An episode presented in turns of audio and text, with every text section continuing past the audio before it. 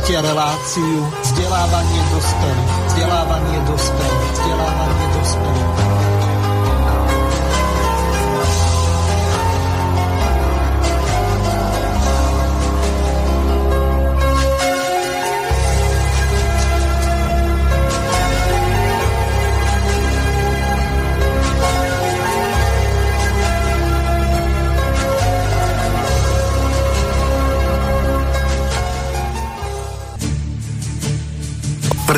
Je sviatkom práce, ktorý je raz viac zabúdaným medzinárodným sviatkom pracujúcich. Býva účelovo prekrývaný na tento deň veľmi dobre nadčasovaným vstupom do Európskej únie, dvoch stredomorských štátov, Malty a Cypru a osmých posocialistických štátov, preto si potrebujeme pripomínať boj amerických a takisto aj európskych námezných pracujúcich za 8-hodinový pracovný čas, ktorý zostal dodnes s výnimkou Francúzska, kde je uzákonený 7-hodinový pracovný čas. Z historického hľadiska uznesenie o oslavách 1. mája prijal ustanovujúci kongres druhej internacionály v roku 1889 v Paríži.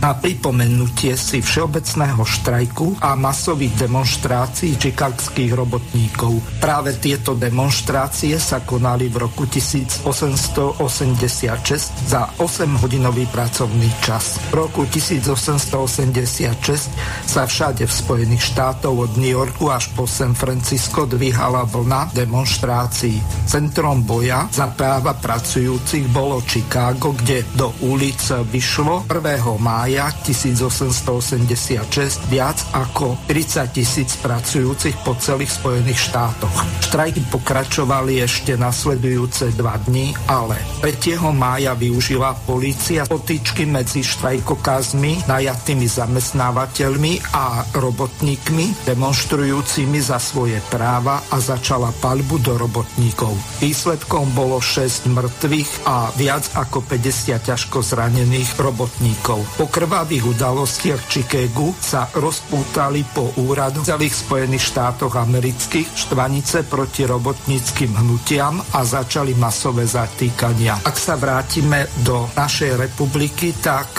bezprostredne po vzniku Československa, tak už v roku 1919 bol 1. máj vyhlásený za štátny sviatok. Prvomajové oslavy sa niesli v duchu boja proti nezamestnanosti, zhoršovania postavenia pracujúcich a snahy o zlepšenie pracovných podmienok. V roku 1933 až 1938 vyjadrovali sa takýmto spôsobom aj protesty proti fašizmu, nacizmu a proti vojne. Prvomájové oslavy boli v období socializmu Československu po vzore Sovietskeho zväzu, častokrát spojované s prvomájovými sprievodmi a alegorickými vozmi. Trebujeme si uvedomiť, že nie je to celkom tak pravda, že okázale prvomájové oslavy s nekonečnými sprievodmi, alegorickými vozmi a čestnými inými papalášskými tribúnami zaviedli u nás až komunisti v bývalom socialistickom režime. Ostrie robotníckých prvomájových demonstrácií otúpili pôvodnú revolučnú tradíciu, ktorú zmenili na neškodný karneval už paternalistickí kapitalisti, že tretí stav. Úplne ju zbavili revolučných služieb a dali do svojich služieb ako prvý sovietskí bolševici a nemeckí nacisti. Slovenský klerofašistický štát už mal na čom budovať. Piatok pracujúcich postupne zanikal, tak ako som sa v úvode zmienil. 1. máj je dňom pristúpenia Slovenskej republiky k Európskej únii. 1. mája 2004 sa Európska únia rozšírila o 10 nových členov.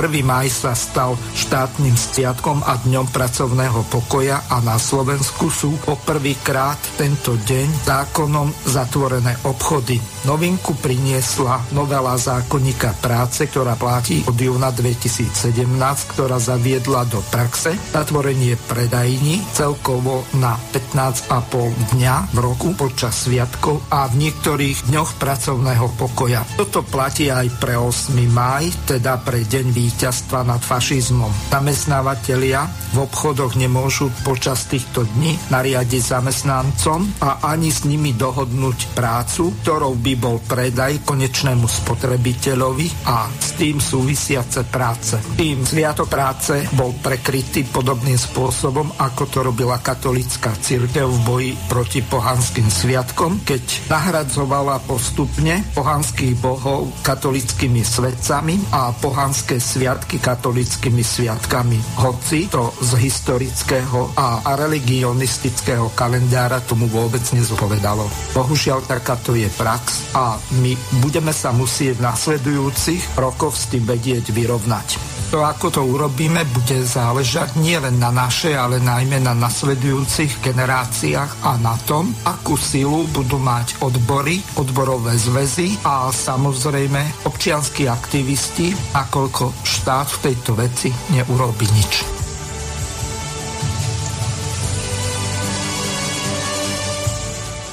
Vážené a milé poslucháčky a poslucháči, vítam vás pri počúvaní výročnej relácie, ktorá je zameraná na 1. maj, tak ako z toho úvodu nám zrejme vyplynulo. Pri tejto príležitosti hostňom dnešnej relácie bude pán Juraj Janošovský. Zdravím vás, Juraj. Dobrý deň a ospravedlňujem sa za malé meškanie, želám príjemné odpoludne a dúfam, že prispiejeme k peknej atmosfére v začínajúcom sa jarnom dni.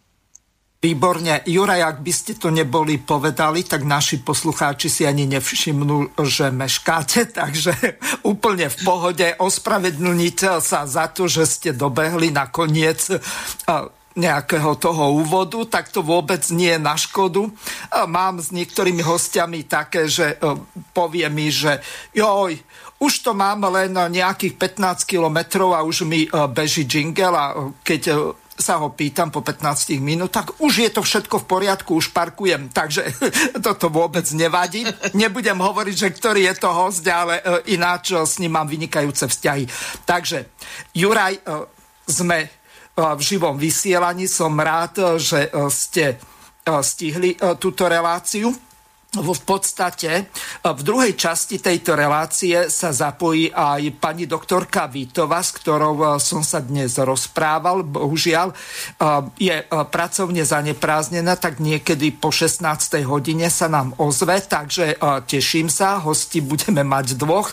Pôvodne mal byť aj Ivo Luliak a Joško Hrdlička, lenže Joško Hrdlička povedal, že až tak niekedy na 24., že e, služobne je e, do útorka preč a nemá internet.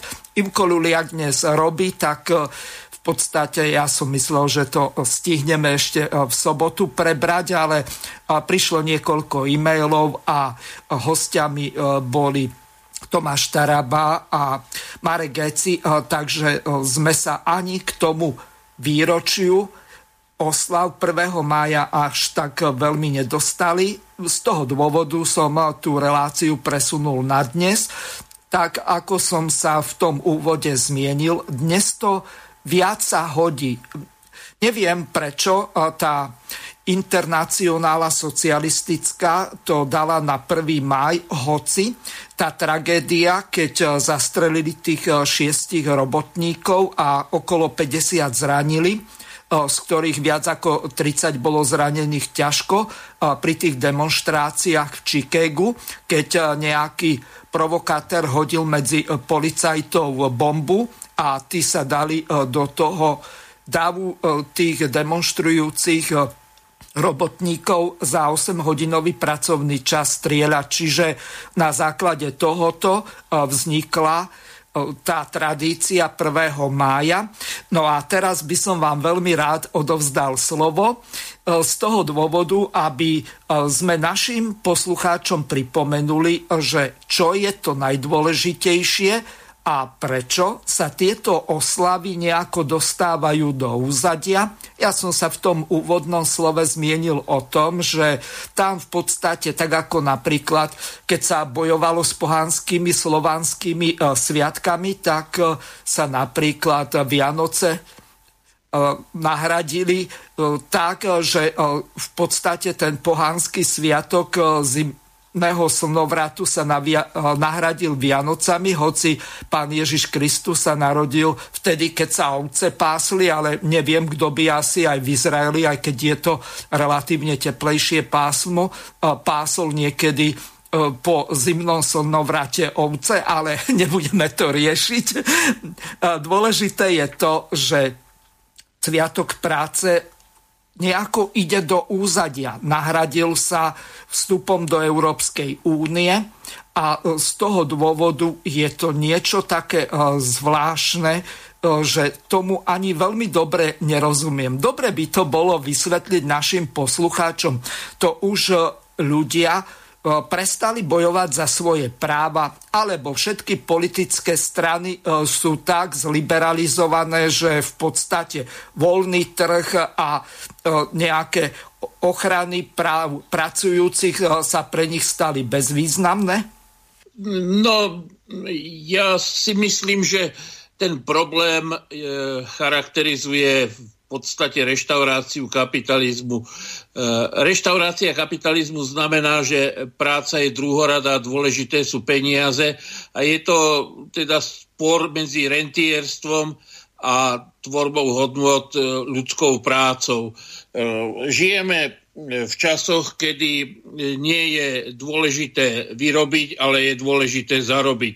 Takže oslavovať prácu je niečo, čo sa s, so súčasnou spoločnosťou e, neznáša. E, totiž e, táto spoločnosť systémovo nepodporuje tvorivú prácu, jej primárne záleží na konzumných parametroch.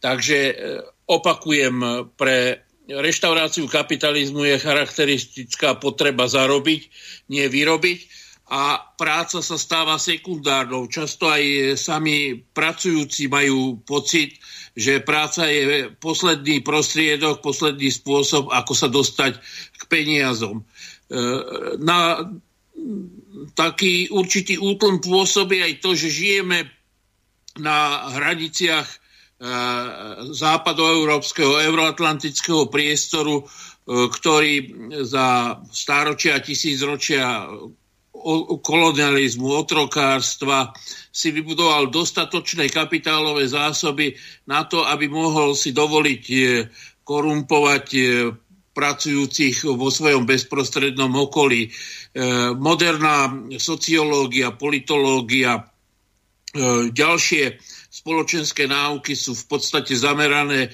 na to, ako udržať spoločenský zmier, sociálny zmier, ako sa vyhnúť konfrontácií. Dnes je to napríklad aktuálne budovanie filozofie strachu. V ľuďoch je hlboko zakorenený strach o život, o vlastnú existenciu, e, pandémia, hrozba vojny. To proste všetko redukuje e, základné záujmy e, spoločnosti a jednotlivcov na udržanie si životnej úrovne alebo minimálne e, zdravia, pokoja a prosperity.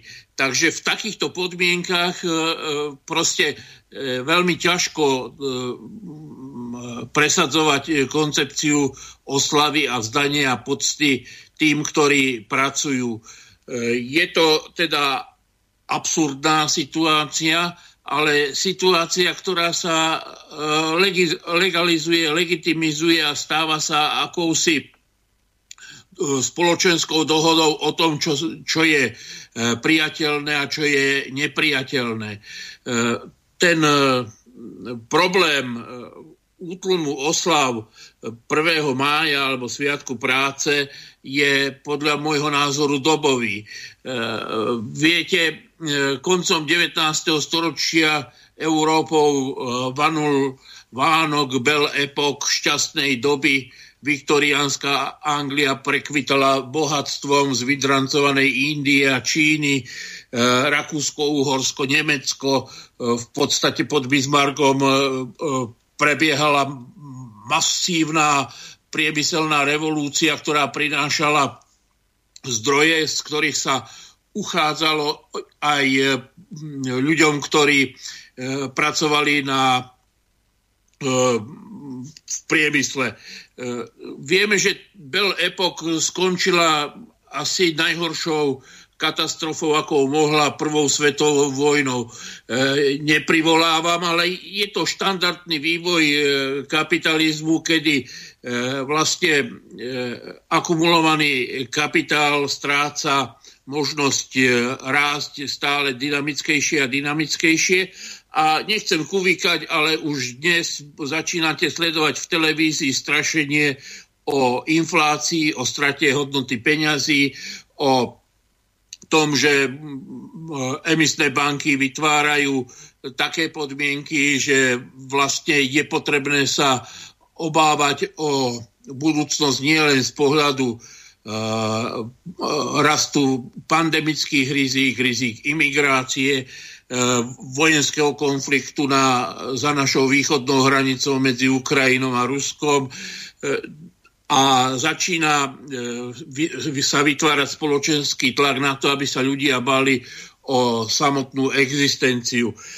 Takže v tejto situácii sa hlásiť k tradičným lavicovým sviatkom a hodnotám je niečo, čo je skôr Eh, určitý, určitou stigmou, ktorú si väčšina mladých ľudí eh, nechce nechať prišiť na svoj kabát, aj keď paradoxne som zistil, že už aj tento režim vytvára eh, zoznamy najnovšie dôchodcov, ktorých bude Ústav pamäti národa sankcionovať za to, že pred rokom 89 vykonávali ministerské alebo poslanecké funkcie.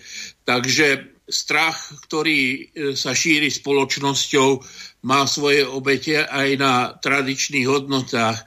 Ešte jedna maličká poznámka pri pozeraní fotografií z historických prvých májov ma zaujalo, že symbolom 1. E, mája boli tri osmičky.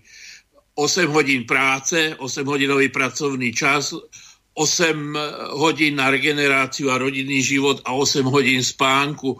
Takže bodaj by sa nám podarilo po takmer 150 rokov sa vrátiť e, späť k tým základným e, hodnotám a skutočne sa zvyšovala kultúra práce. Ako ste spomínali, je to vec aj odborového hnutia. Nechcem kritizovať modré odbory, prispôsobujú sa E, reštaurovanému kapitalizmu, ale v podstate je to nejaký rentierský klub, ktorý, spravujú, ktorý spravuje majetok bývalého revolučného odborového hnutia a je rád, že svojím spôsobom sa dostáva k nejakej majetkovej rente z e, uplynulého historického vývoja nechcem povedať, že je úplne bez zuby, e, bez zube odborové hnutie, ale rozhodne nie je e, takou silou, ktorá by bola schopná sa v tejto spoločnosti presadzovať. Nakoniec sme svedkami toho, že vlastne pravicová vláda bez účasti tripartity, mimo tripartitných rokovaní si robí so zákonníkom práce, so sociálnymi dávkami vlastne čo chce. A je absurdný stav, kedy 10 e, miliardové schodky štátneho rozpočtu vlastne e, pretekajú do vačkov ubojých krčmárov, e, ktorých všetky televízie a veľká časť našich spoluobčanov e, lutujú.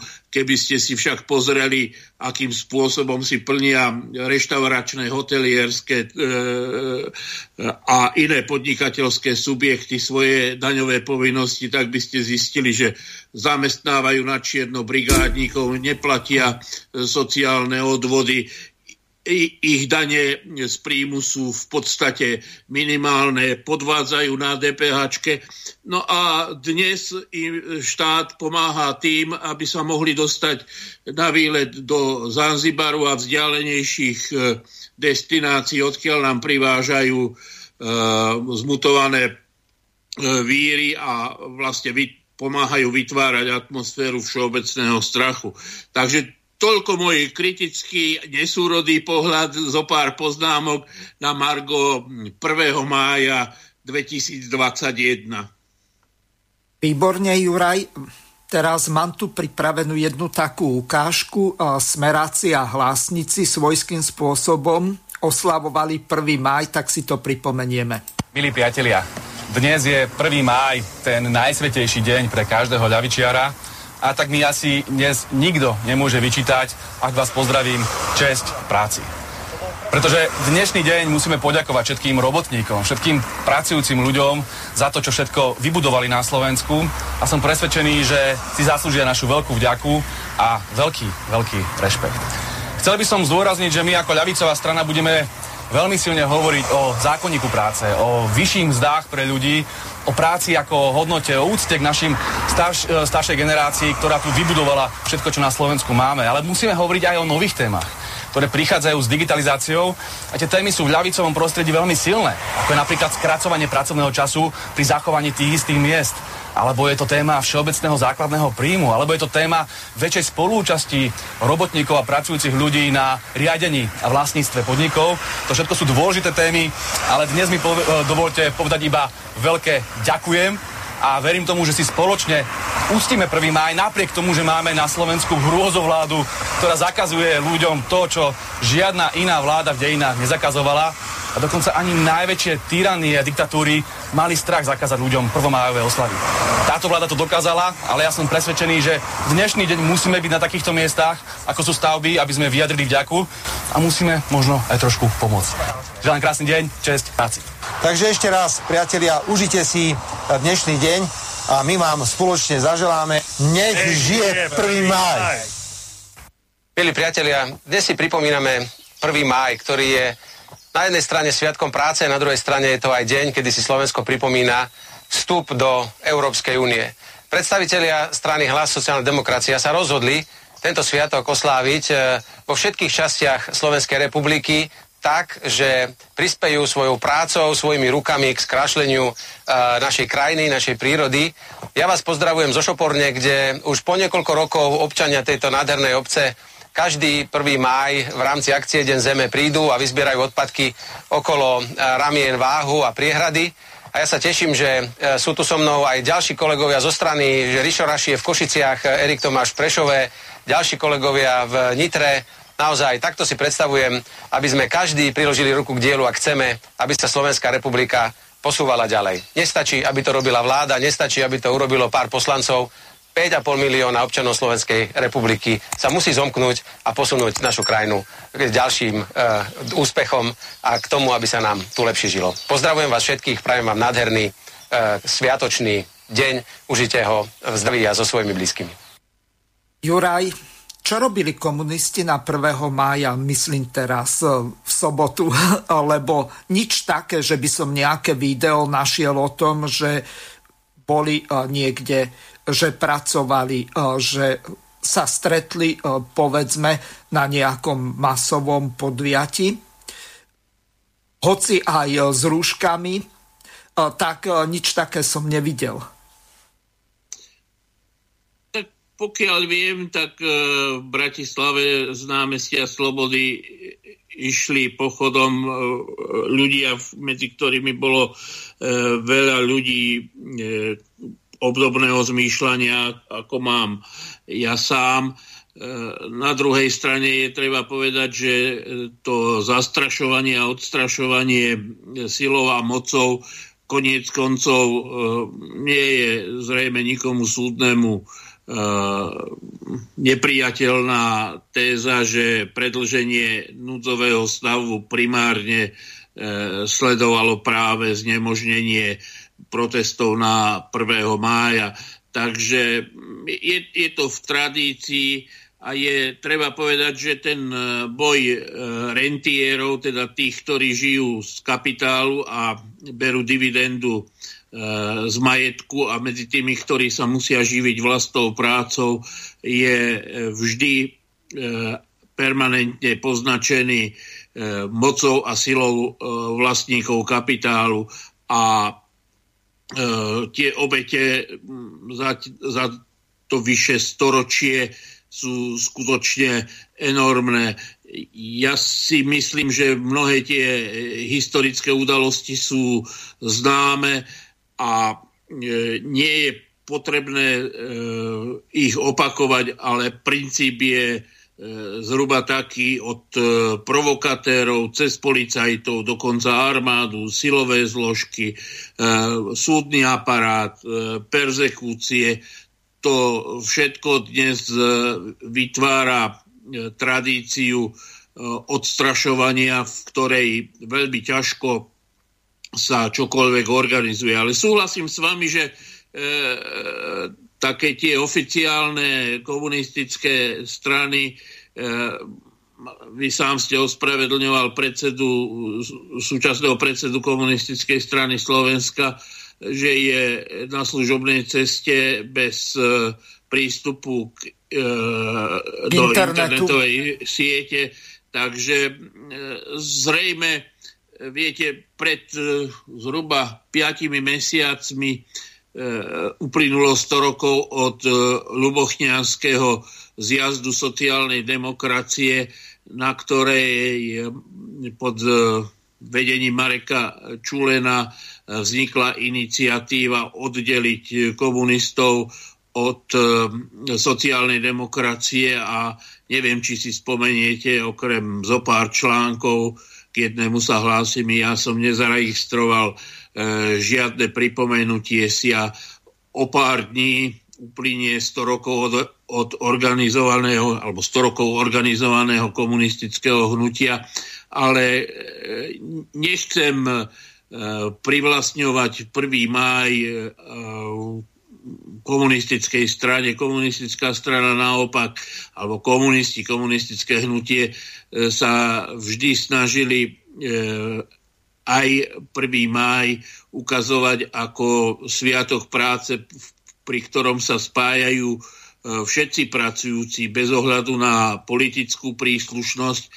A akurát je potrebné permanentne zdôrazňovať, že status pracujúcich, teda námeznej práce, ľudí, ktorí sú odkázaní živiť sa vlastnou prácou, nie je viazaný na ich politický názor, ale je súčasťou štruktúry spoločnosti, ktorá je mocensky udržiavaná a vydržiavaná, pretože toto delenie, toto kastovanie spoločnosti, táto možnosť e, okrádať pracujúcich o výsledky ich práce je základom súčasnej e, civilizácie a v podstate vládne svetom. E, ale od možná Spartakovho povstania, možno sú ešte staršie e, povstania ľudí, ktorí e, sú utláčaní mocenským aparátom a hľadajú spravodlivosť, je, čas, je prirodzene spájaný aj s 1. májom. Pokiaľ E, budú ľudia vlastniť výsledky svojej práce, nebudú sa musieť dožadovať e, vlastníckých podielov, ako sme počuli v tom reprodukovanom vystúpení, pretože budú vlastníkmi práce. budú e, tí, ktorí budú rozhodovať o využití výsledkov vlastnej práce. Dnes je to, poviem, stále opačne, pretože vlastníci kapitálu vlastnia aj vyrobený produkt a viesť s nimi diskusiu na túto tému nie je možné, pretože primárne každý investor, každý vlastník kapitálu hladí na svoj vlastný osobný prospech a ústupky pracujúcim sú výsledkom iba akéhosi kompromisu v snahe o udržanie pokoja a mieru kontroly spoločnosti a nie hľadanie spravodlivosti. Takže inštitucionalizovaná nespravodlivosť vždy skôr alebo neskôr vedie spoločnosť do konfliktu a je najstrašnejšie na týchto sociálnych konfliktoch, že tí, čo kontrolujú moc, sa im snažia predchádzať tým, že spoločnosť uvádzajú do vojnového stavu, že militarizujú spoločnosť. Dnes, keby ste si zobrali náklady na zbrojenie v jednotlivých armádach a použili by sa na, na riešenie ekologickej krízy, hospodárskej krízy, sociálnej krízy, tak by sme mali e, nie vyrúbanú Amazóniu, ale e, zalesnenú Saharu. Nemali by sme problém e, s ekológiou a s energiami. Neexistovali by emigračné a imigračné vlny.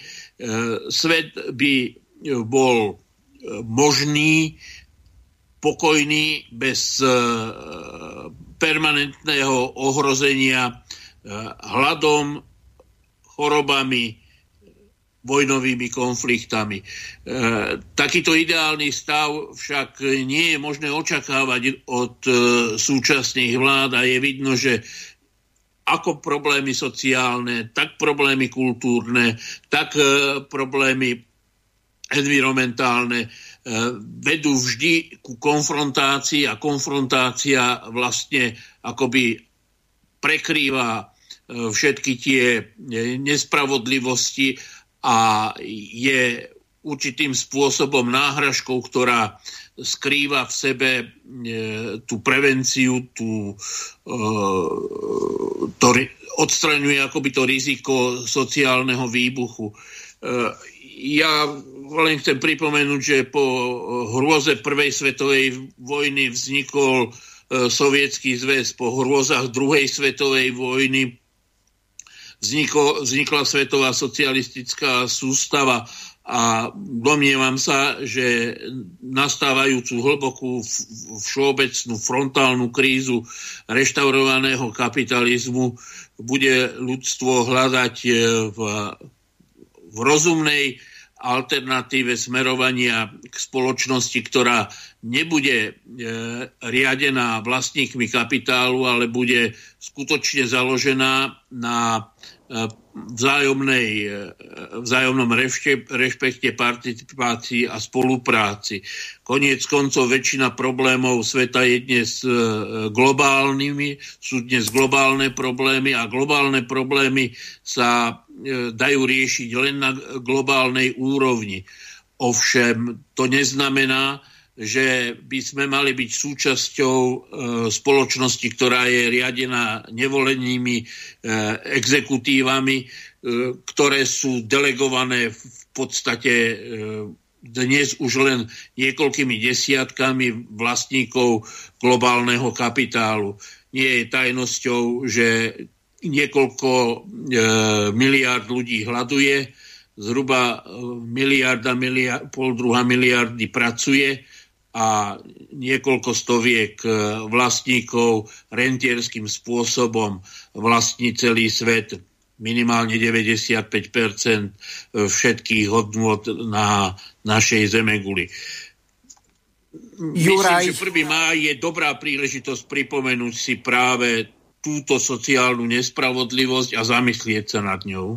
Ďakujem vám veľmi pekne.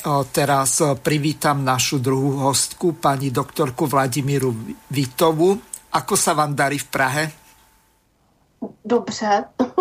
v Praze, říkala se, v Praze je blaze, Aha. ale vzhledem k tomu, co teď předvádí s tou Ruskou federací a s těmi vrběticemi naše vláda a parlament, tak v Praze teď není blaze. Aha, dobre. Táto relácia je zameraná na pripomenutie si tých historických udalostí v Chicagu a v iných mestách Spojených štátov a následne na tú socialistickú internacionálu, ktorá v podstate od roku 1890 tak zaviedla pravidelné oslavy Sviatku práce, tak ma zaujíma, oslavovala sa táto udalosť nejakým spôsobom, aspoň v ľavicových kruhov, hoci Praha je liberálna pravicová? No ano, ale myslím, že z těch akcí několika, které proběhly, tak to nikdo nepojal jako svátek práce.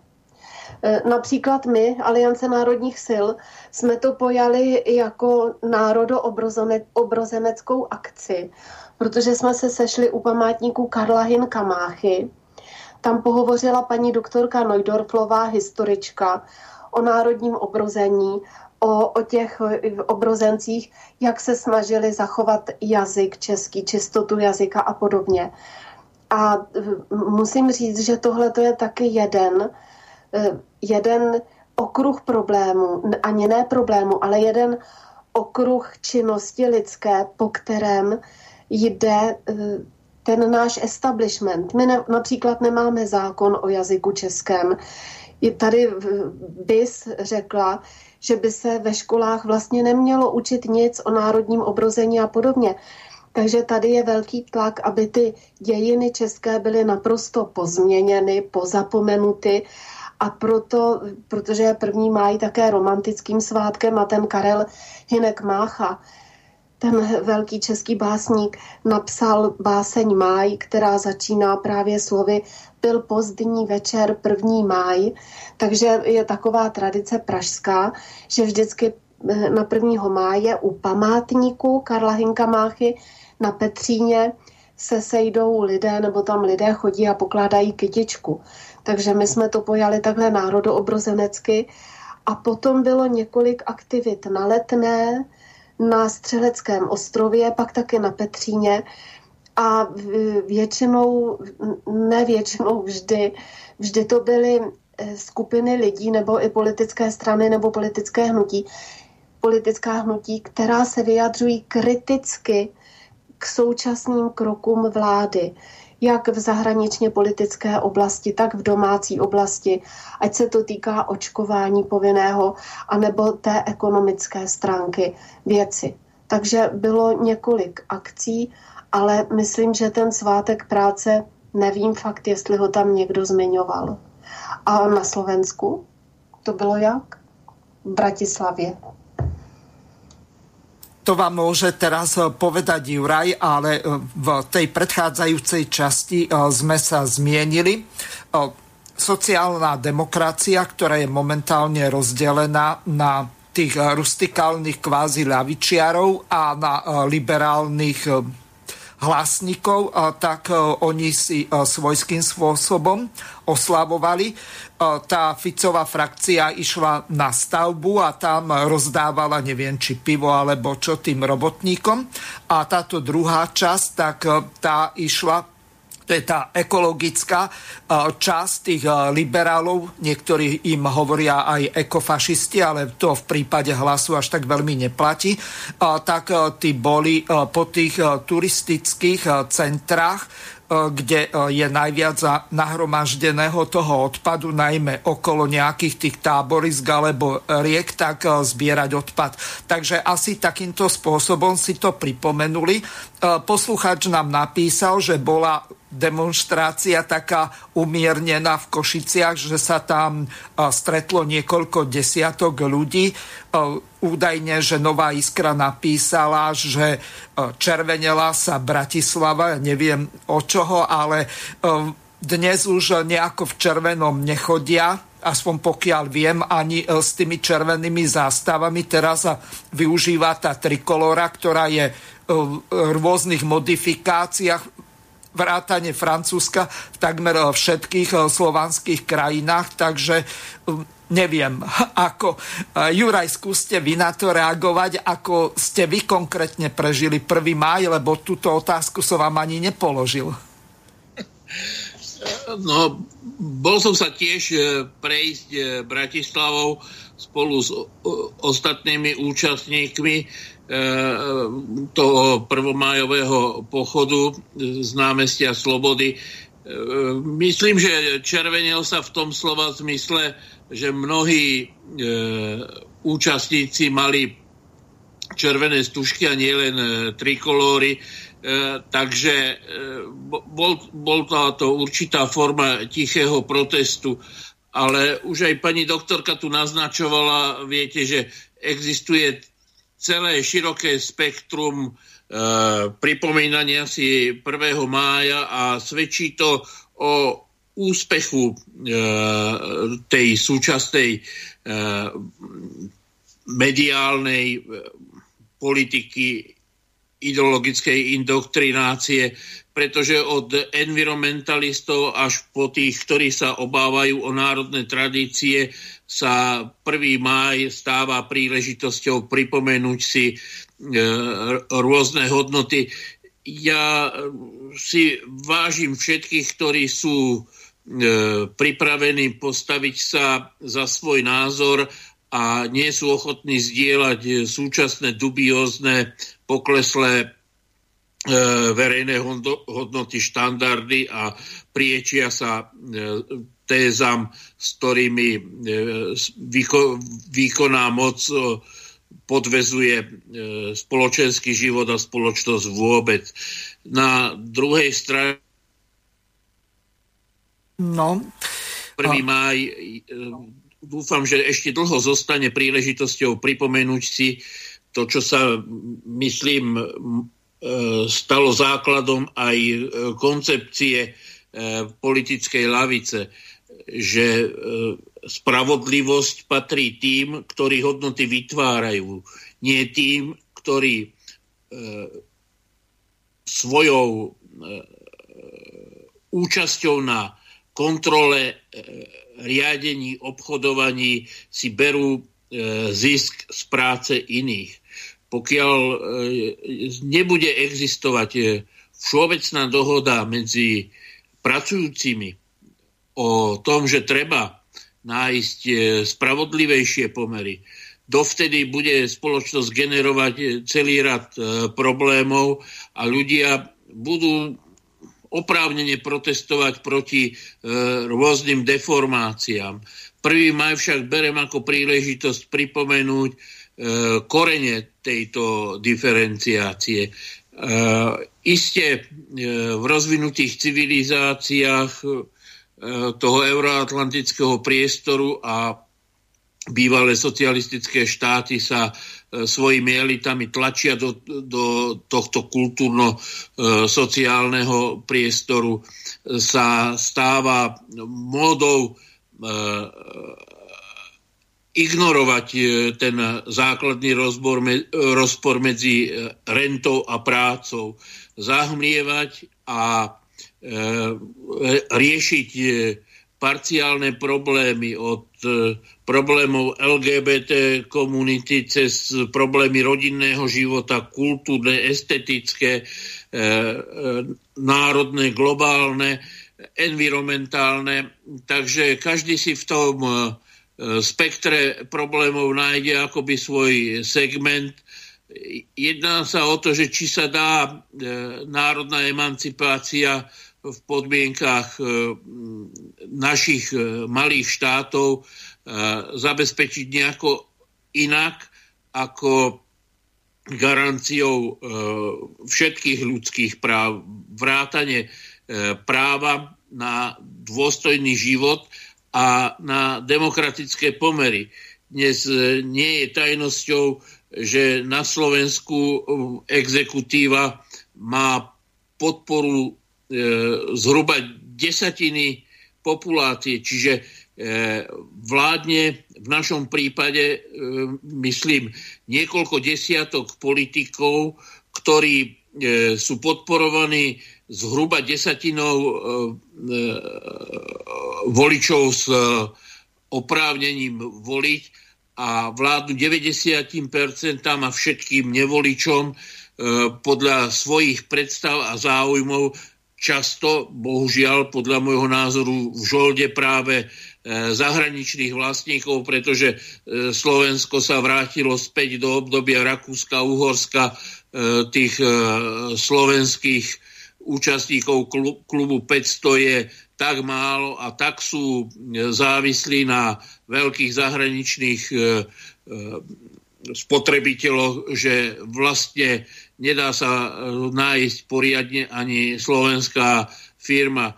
To, že prebalujeme ukrajinské alebo polské kurčatá je len vrcholom ľadovca. Podstatou je, že Slovensko slovenské nie je a aj tie národné problémy, národnej emancipácie sa v podstate dajú e, stotožniť alebo zúžiť na problém vlastníctva a je potrebné si pripomenúť, že kapitál sa plne globalizoval a e, jednotlivé lokálne e, hnutia odporu sú ako e, malina pre medveďa.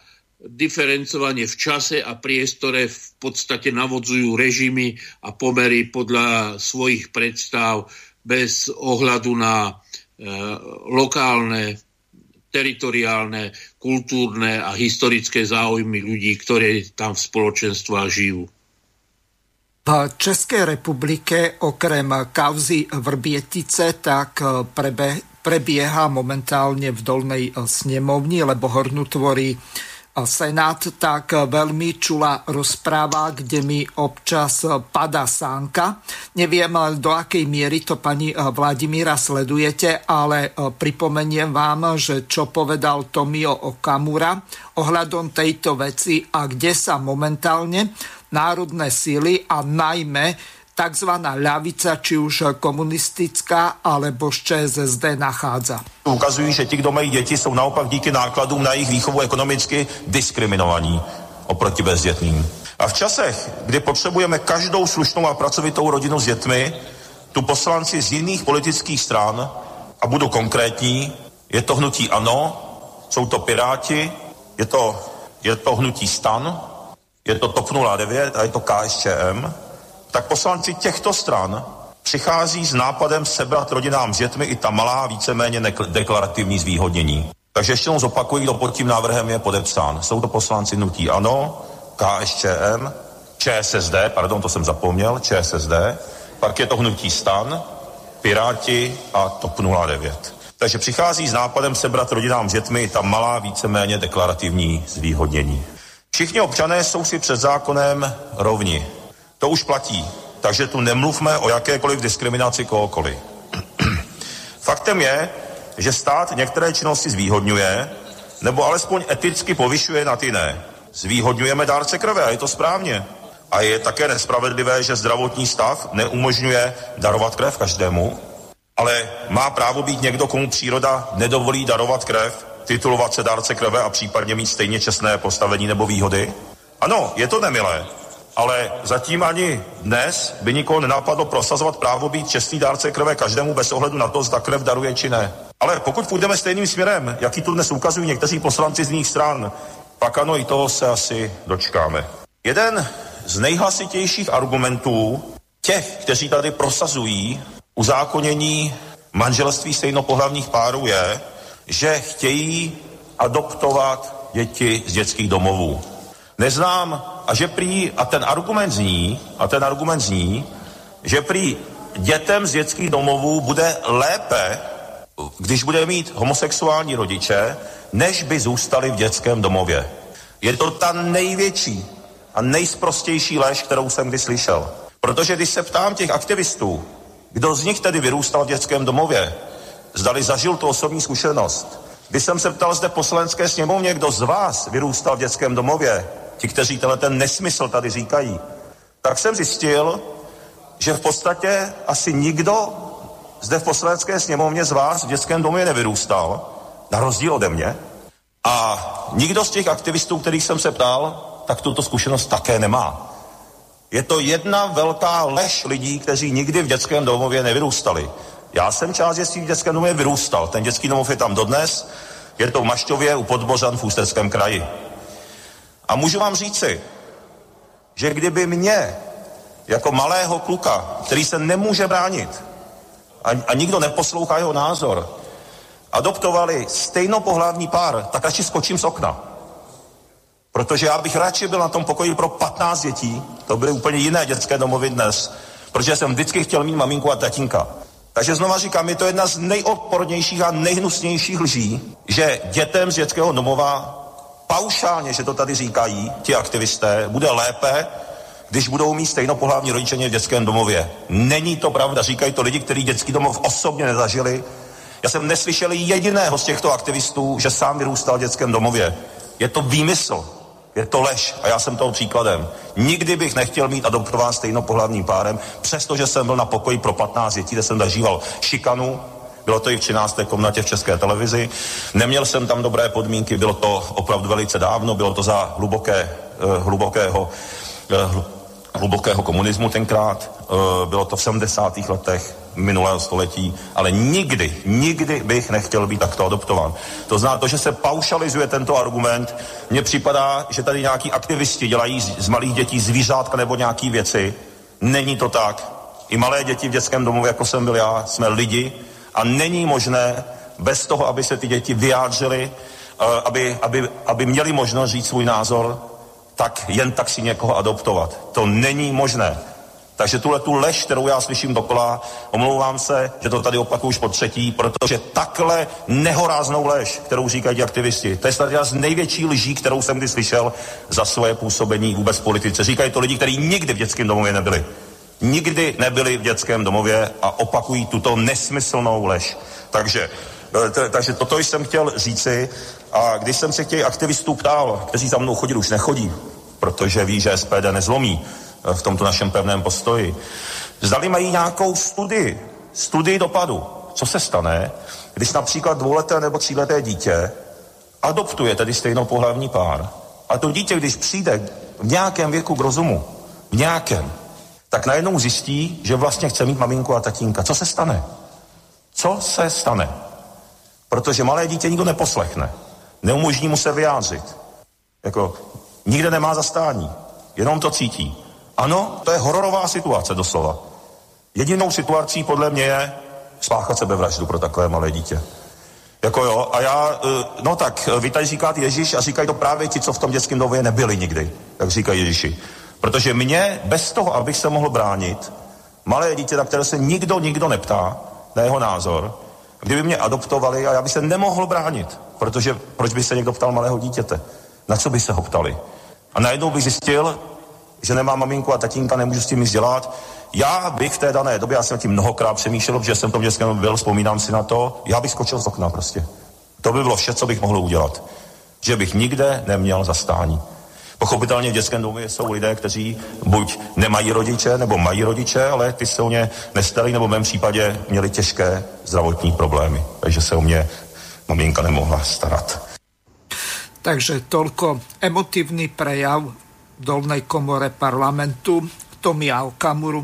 Pani Vladimíra, ako vy sa vlastne dívate eh, na ten výrazný eh, posun od eh, tých klasických hodnôt, keď základnou bunkou spoločnosti bola usporiadaná rodina otca, matky a deti, k tomu, že v podstate tie strany, ktoré presadzovali hlavne tieto základné rodinné hodnoty, tak od toho klasického e, spôsobu myslenia, to znamená od e, toho, že základnou, rodi- e, základnou bunkou spoločnosti je rodina, prešli k tým liberálnym hodnotám. Čo ma priam zaráža je to, že sú tam komunisti, je tam sociálna demokracia. Ja si viem predstaviť, že nejakí piráti alebo TOP 09 alebo iné podobné strany, tak budú za toto hlasovať, alebo po prípade aj Babišové áno. Ale prečo komunisti? Prečo sociálna demokracia? No, děkuji. E, já jsem se zúčastnila veřejných slyšení v parlamentě, když se tam projednávala Istanbulská úmluva a ta problematika LGBT. E, do parlamentu bylo předáno několik petic, které mají sta tisíce podpisů. E, ten výbor petiční proto ty petice projednával a výsledek je, že uplynuly tři roky. A vlastně stejně ten parlament se chová tak, jakoby tam lidé na základě těch petic vůbec nezdělili, že mají na to jiný názor. Takže na co jsou vlastně ty petice? Na co je projednává výbor? Na co je veřejné slyšení? Když pak ti poslanci ve většině jdou a schválí pravý opak.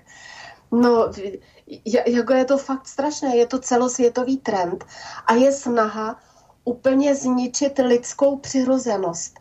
E, já, to ani není klasické uspořádání společnosti, že základem je rodina. To je přirozené uspořádání společnosti. Základem musí být rodina. Takže tady je obrovský tlak úplně kvalitativně předělat lidskou společnost jako celek. A právě eh, oni hovoří, tady ti lidé, co se o to snaží, tak mají takovou propracovanou mluvu typu humanitární bombardování.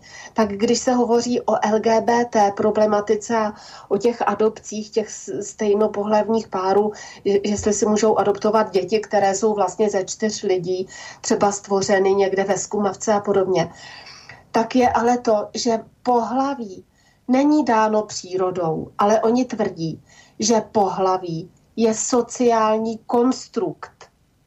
To je jak kdybyste si řekli, ne, není pravda, že mám dvě ruce. Můžu mít tři, tu jednu si nechám přeoperovat, protože mít dvě ruce je sociální konstrukt. To je jak kdybyste se bavili s bláznama. S bláznama. Tam můžete jim předložit milion argumentů logických a oni je ani nevnímají. Ani je nevnímají a, a pořád si melou to samé, že pohlaví není dáno přírodou, přirozeností, že se narodí buď holčička nebo chlapeček, ale že to je sociální konstrukt. Oni těm dětem vymývají hlavy už v mateřských školkách. To u nás jsou různé takové metodické příručky na základě e, toho, co vydává třeba Světová zdravotnická organizace, OSN, UNICEF a tak tak i naše ministerstva, vydá, naše ministerstva vydávají metodické příručky pro mateřské školy, kdy se vlastně už z těch dětí vychovávají devianti. A říká se, že to je normální. Vůbec se neoperuje s takovým přirozeným, e, přirozenou vlastností, co má každé malé dítě, jako je stud. To se odbourává. Prostě se narušují úplně ty základy lidskosti u těch malých dětí, už u těch malých se vymazává ten program lidskosti. Eh, já jsem byla na těch několika veřejných slyšeních v tom parlamentu a eh, musím říct, že tam jsme poukazovali na různé ty věci, o co oni se snaží. Oni, oni teď se snaží o to, určitě to je stejné na Slovensku, ale to není jenom otázka České republiky nebo Slovenska, to je otázka celého světa, protože tyhle ty direktivy jdou z OSN a všechny, všechny ty státy podepsaly ty různé úmluvy Akorát víte, kdo se těm umluvám brání, přestože třeba ta nejaktuálnější, o kterém se teď jedná v parlamentu a asi ten projev Tomia Okamury byl v rámci toho projednávání ano. té istambulské úmluvy, tak přijetí těchto úmluv, této úmluvy se brání Turecko, brání, brání se třeba ty státy Severní Afriky, ale celá Evropa, jak ti blbci, tak jdou jedním směrem a to tím, že všechny ty vlády a parlamenty tyhle ty cestné deviantní úmluvy přijímají, aby to byla zákonná norma. To je opravdu sebedestrukce v přímém přenosu. A takovou odvolávat se na křesťanství a na ty věci, pro boha, vždyť to prosazuje i katolická církev. Tady tu sebedestrukční devianční politiku. Já, já chci říct, že v těch materiálech, abych se k tomu vrátila metodických, tak je tam řečeno, a to právě, já nevím, jestli to ten parlament přijme, asi jo, ale tam, to mi řekněte, ty lidi nemůžou být všichni nenormální, prostě jsou koupení. Tak jednoduché to je, protože prostě těm lidem zaplatíte, aby to přijali. Důkazy na to samozřejmě nejsou. A protože aby tam byl jeden blbec vedle druhýho, tak to prostě statisticky není možný. Je tam přece jenom vzorek národa. Takže připadá v úvahu to, že jsou zaplaceni. No a v těch metodických příručkách, tak tam je napsáno, že všude, na každém stupni škol, mateřská, základní, střední, vysoká, tak ve všech těch osnovách a na všech úrovních vzdělávání se musí ty děti a mládež vychovávat v duchu takzvané rovnoprávnosti žen a mužů. A hned v zápětí druhý bod. Vzájemný respekt k nestereotypním genderovým rolím, právo na osobní integritu, a má, má se zrušit takzvané stereo, mají se zrušit takzvané stereotypní genderové role. Což je, že maminka vaří. No tak to je nepřirozené, má vařit tatínek. Maminka se stará o malé dítě, to je nepřirozené, může se o něj starat tatínek, ale pani, to prostě... Pani Vladimíra, ano? na chvíľu vás zastavím. Ja mám eh, vyštudovanú technickú výchovu, jednu eh, z troch eh, vysokých škôl, to znamená na fakulte prírodných vied, tak ja ako učiteľ bývalého pracovného vyučovania, teraz sa to nazýva moderne technická výchova, tak by som mal chlapcov učiť variť a ženy pilníkovať, obrábať drevo alebo ako. Mne to ano. prípada z tohoto hľadiska úplne zvrátené, ale ja, ja som sa...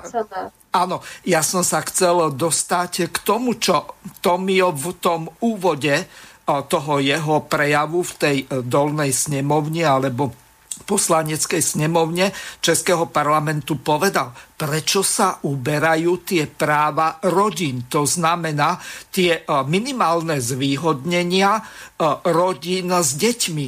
Veď toto je ten najväčší problém, pretože tí ľudia, ktorí majú deti, či už sú to matky samoživiteľky, alebo dokonca v lepšom prípade ucelené manželské páry e, s deťmi, tak prečo by nemali dostať to, čo im patrí, alebo patrilo v bývalej spoločnosti? No protože, protože jde o kvalitativní předělání lidské společnosti. Celé lidské společnosti. A tomu se nedá vymanit jenom, teda teď budu možná kritická k SPD, tomu, to se nedá vymanit, že někdo to řekne v parlamentu, i kdyby ten parlament byl proti. Tady se musí vystoupit z tohohle zvráceného civilizačního proudu. A to se může udělat reálně tak, že ať vláda nebo parlament, že řeknou, my odstupujeme tady od těchto smluv, rušíme podpis tady, tady, tady, odstupujeme od Evropské unie, protože i když zrušíte a nepřijmete třeba tuhle tu istambulskou smlouvu nebo jinou, tak ta Evropská unie vám to nadspe jiným způsobem. Takže když neutneme kořeny toho, že se od tohohle světového trendu distancujeme a půjdeme jiným směrem vývoje. A ten jiný směr vývoje opravdu určuje Rusko. A země BRICS, a jak jsem eh, tady řekla, i některé ty země, které my považujeme za zavržení hodné, protože odtud chodí migranti, ale ty jsou normální, protože si chtějí zachovat rodinu. Takže my musíme jasně říct, kterým těm civilizačním směrem chceme jít. Jestli teda na západ, západní civilizace úplně ztracená, která dělá tady tyhle ty e, přeměny kvalitativní lidské společnosti, anebo jestli chceme jí, žít a jít přirozeným lidským vývojem. To je dnes ta základní volba. A to bohužel v tom parlamentu neřekne nikdo. To tam neřeknou ani ti, co jsou proti istambulské umluvě a proti těmhle zhovadilostem, o kterých mluvil pan poslanec Okamura. Ale tady, se, tady je úplně jako, jestli půjdeme západní cestou, cestou Ameriky, Evropské unie, tak můžeme teda spáchat tu sebevraždu rovnou protože jinak to bude pomalé umírání a hnusná destrukce. Ale jestli nechceme, tak se od toho musíme odpojit a říct ne. My chceme žít v přirozeném civilizačním okruhu a to opravdu dává ten východ. Na, na, nemyslím dálný východ, nemyslím Čínu nebo tak, ale východ Evropy a opravdu Rusko.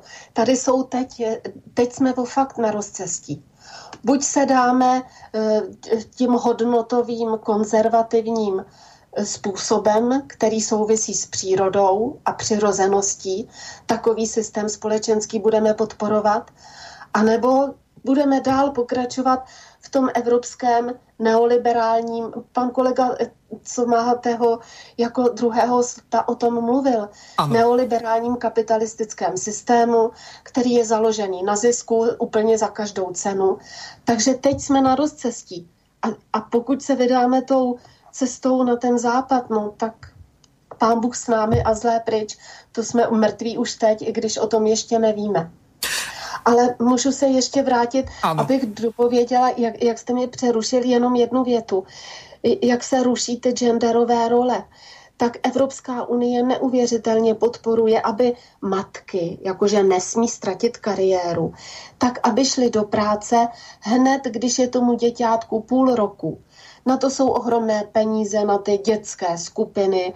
U každá firma, každé ministerstvo má ty dětské skupiny, aby tam už dali to děťátko šestiměsíční, aby se oddělilo od té matky. Potom je podporována ta mateřská dovolená pro muže.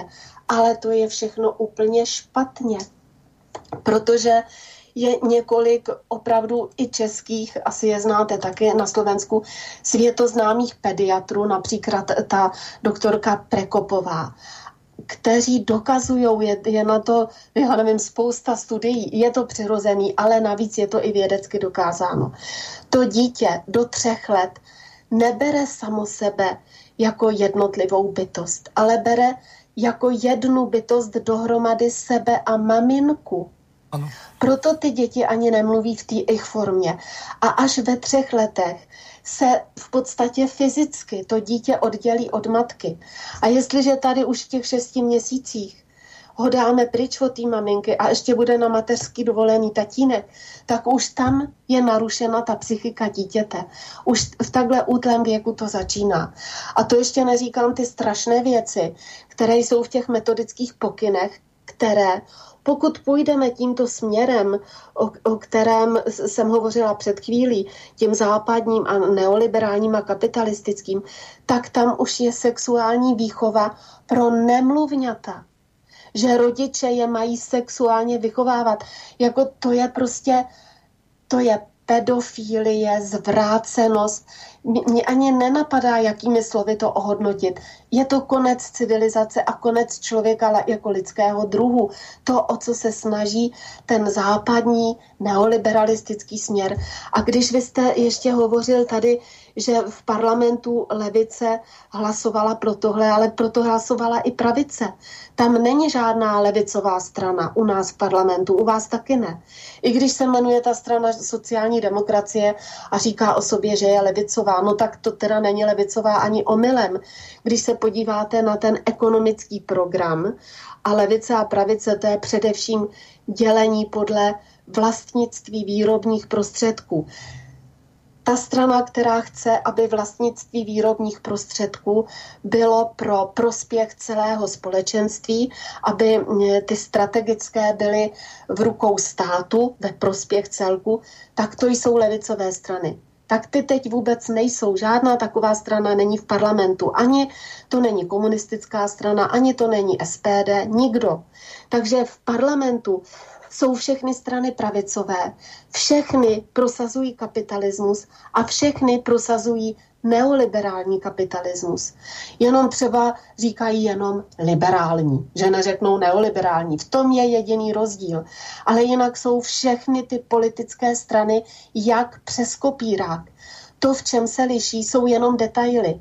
To, že teď někdo bude bojovat za to, abychom nepřijali istambulskou úmluvu, protože je nesmyslná, tak je detail. Protože v tom parlamentu by měla být svedena bitva, že vůbec nechceme jít tímhle ideovým směrem, že se z toho všeho musíme vyvázat. Tady ta istambulská úmluva a všechny to, tohle ničení té přirozenosti lidské, to jsou jenom jednotlivé kroky, ale my musíme vybočit z té cesty, musíme opustit ten směr a to se stane jedině, když vystoupíme z Evropské unie a odstoupíme od těch mezinárodních smluv, kterých je neuvěřitelné množství a všechno to jde z OSN. Předávám slovo. Ďakujem vám veľmi pekne. Skôr ako dám slovo Jurajovi, tak si zahráme jednu pesničku, buď práci česť, ale pripomeniem ešte predtým telefónne kontakty plus 421 910 473 440 Taktiež môžete eh, využiť, eh, pokiaľ využívate aplikácie ako je eh, Signál, WhatsApp, Viber, Telegram, tak môžete volať aj cez tie. Rád vás prepojím a naši hostia, ktorými sú pani doktorka Vladimíra Vítová a pán inžinier Juraj Janošovský, vám na ne veľmi radi zodpovedajú. Takže ideme si zahrať tú pesničku a potom budeme pokračovať ďalej.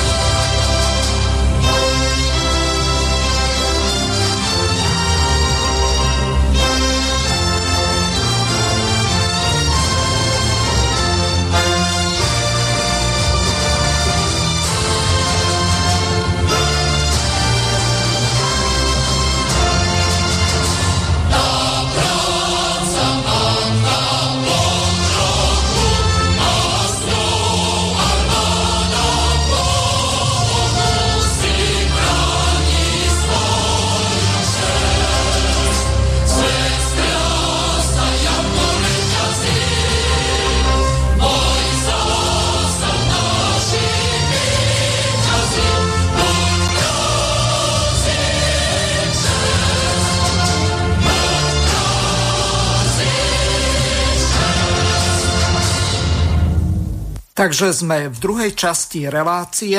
Hostiami relácie sú pani doktorka Vítová a pán inžinier Juraj Janošovský. Juraj, teraz pre zmenu na vás otázka. Ako vy sa vlastne dívate na stratu týchto práv, či už pracujúcich, alebo rodín s deťmi? Ja sa pamätám, keď som ešte za socializmu robil, tak eh, v podstate všetci tí, ktorí eh, nemali deti a mali viac ako 25 rokov, tak eh, platili tú starodievčenskú alebo staromladeneckú daň, ktorá v podstate išla pre tých, ktorí vychovávali rodiny, to znamená v rodinách deti a pre tých, ktorí sa snažili o to, aby bola nielen ďalšia pracovná sila, ale aby aj boli e, v podstate e, vytvorené také podmienky pre tých e, pracujúcich, aby tá kontinuita toho spôsobu života sa udržala v nejakej následnosti, tak aby to viedlo k tomu, že usporiadaná rodina v podstate zabezpečovala pokoj v spoločnosti. Ako vy sa vlastne dívate na tento úpadok ehm, nie len celej ľavice, ale celej spoločnosti?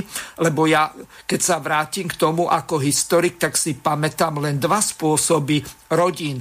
Bola to tzv. agnátna rodina, čiže pokrvné príbuzenstvo zo strany oca, ktoré fungovalo na tej právomoci oca, čiže patrinomium potestas, čiže e, Takýmto spôsobom to fungovalo. E, na tomto princípe funguje v podstate aj katolická církev a potom bola kognatná rodina, ktorá zase fungovala takým spôsobom, že e, medzi tým mužom a ženou bola nejaká parita a tá sa v podstate vyrovnávala tým, že žena dostávala od svojej rodiny e, akýsi majetok, ktoré sa nazýval venom a e, týmto spôsobom za predpokladu, že sa to manželstvo rozpadlo, tak ten muž musel to veno vrátiť tej žene, aby bolo o ňu postarané aj v prípade, že jej najbližší príbuzní, napríklad rodičia alebo bratia a sestry zomreli alebo nie sú ochotní sa o ňu postarať. Čiže ako vy sa na tento úpadok spoločnosti dívate? No, je, je to určite tragédia.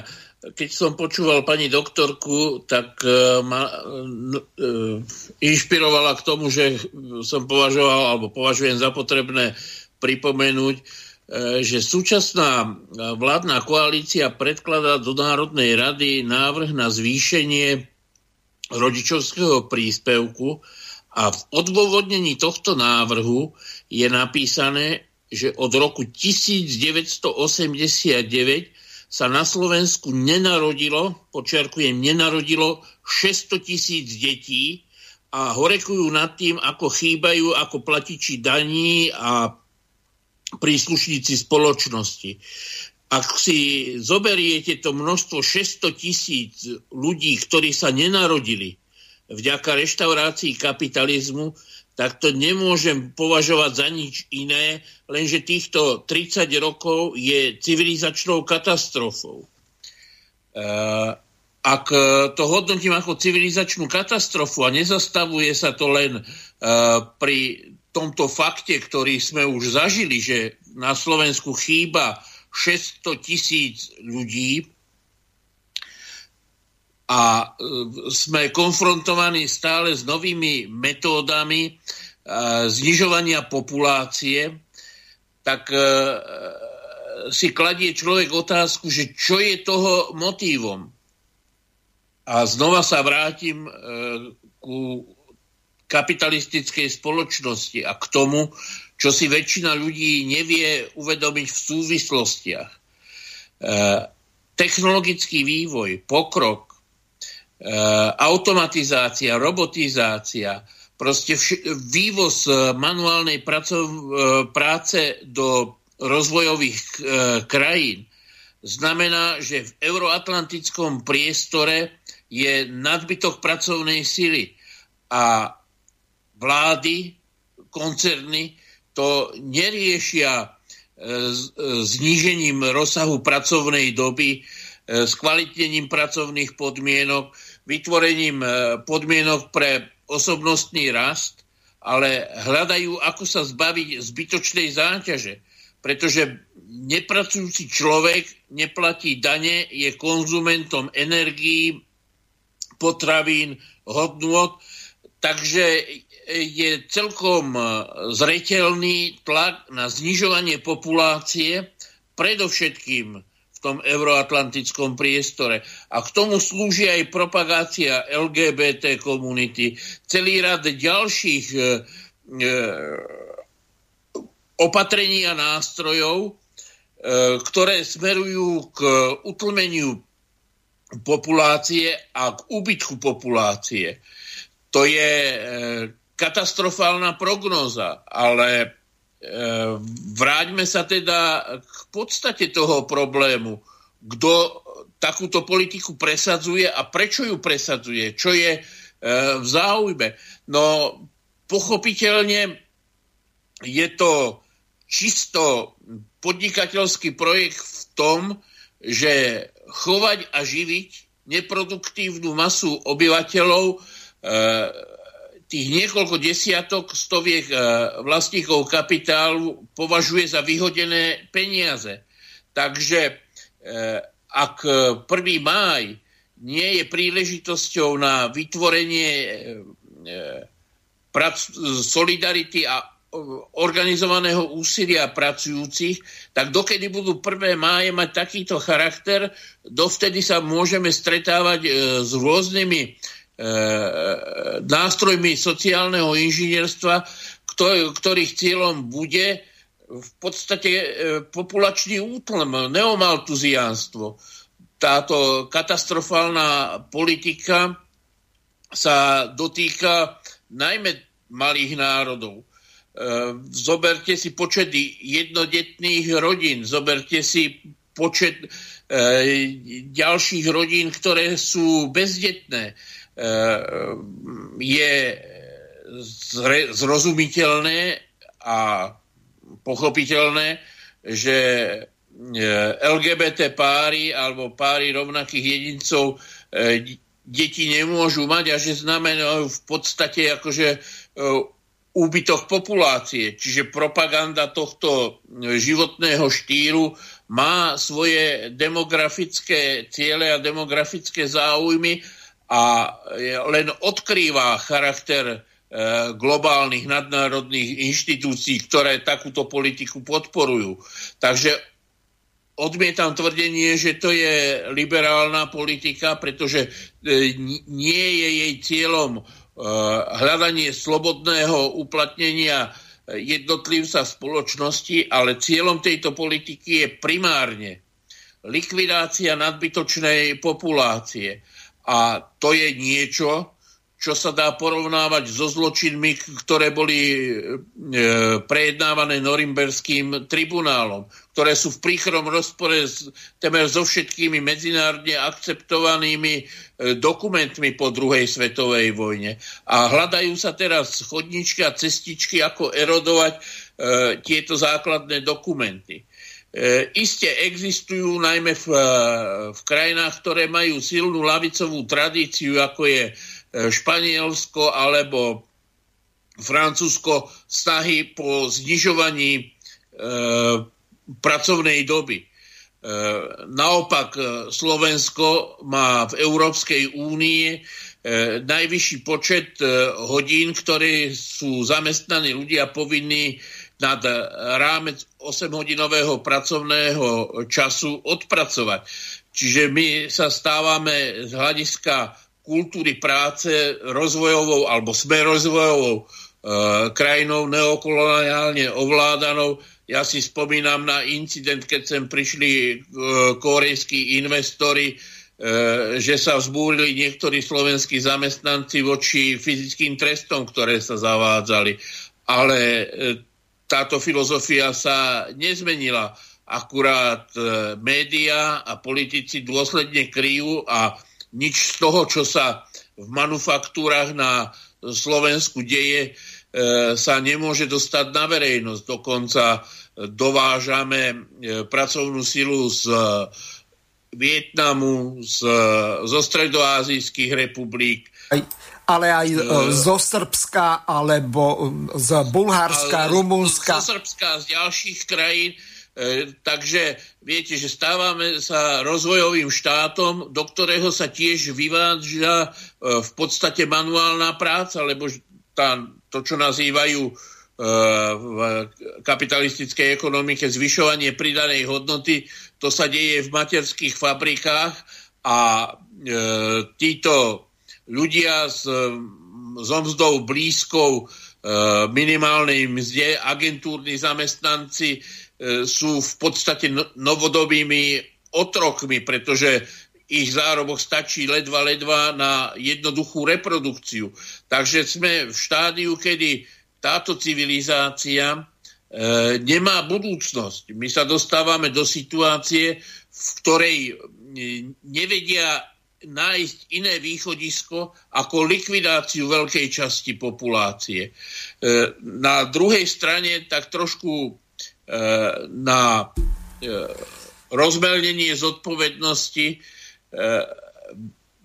väčšina západoeurópskych, euroatlantických a postsocialistických e, spoločenstiev sa prispôsobuje tomuto v úvodzovka liberálnemu trendu. Každý sa stará len sám o seba a snaží sa zachrániť na úkor iného. Je to krátkodobá politika, ale súčasne chcem povedať, že je smiešne, ak ľavicové strany majú vo svojom programe budovanie, optimalizáciu a hľadanie riešenia e, kapitalistickej spoločnosti. Je to nedôveryhodné aj pre e, voličov. Predsa ak niekto chce budovať kapitalizmus, tak e, celkom zákonite hľadá vyjadrenie svojho záujmu v pravicových stranách.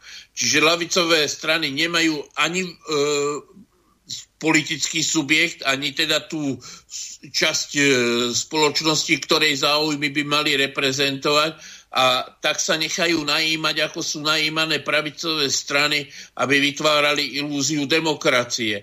Ale to všetko je na míle vzdialené od demokracie, pretože demokracia e, tohto buržoázneho typu funguje tak, že si investori, banky, lobbysti, koncerny kupujú poslancov a v podstate e, rozhodujú o zložení vlád. Takže e, nie je to e, politické vyvažovanie ekonomickej nespravodlivosti, ale je to prenášanie ekonomickej nespravodlivosti do politiky a štát už nie je e, republikou, vecou spoločnou, ale je mocenským nástrojom úzkej skupiny vlastníkov. Vytvára sa ilúzia, že všetci sme na jednej lodi, ale dámy, páni, priatelia, ženy, muži, e, spoluobčania, aké máte spoločné záujmy s Eonom Maskom alebo s vlastníkom Amazónu alebo s e, čínskymi miliardármi e, alebo s Rothschildovcami, ktorí sa v tabulkách ani Forbes neuvádzajú Čiže sa tu vytvára ilúzia nejakého uh, uceleného ľudstva, ktoré má spoločné záujmy, ale pritom celý svet, globalizovaný svet, je v službách a realizuje záujmy úzkej skupiny vlastníkov, ktorí narábajú so zbytkom populácie rovnako ako s nerastnou surovinou. Uh, buď ju likvidujú, aby zvýšili cenu, alebo ju zneužívajú, aby zvýšili výnos a zisk. E, teda e, môj názor je, že bez zásadnej zmeny e, politickej kultúry verejnosti a nie je možná zmena.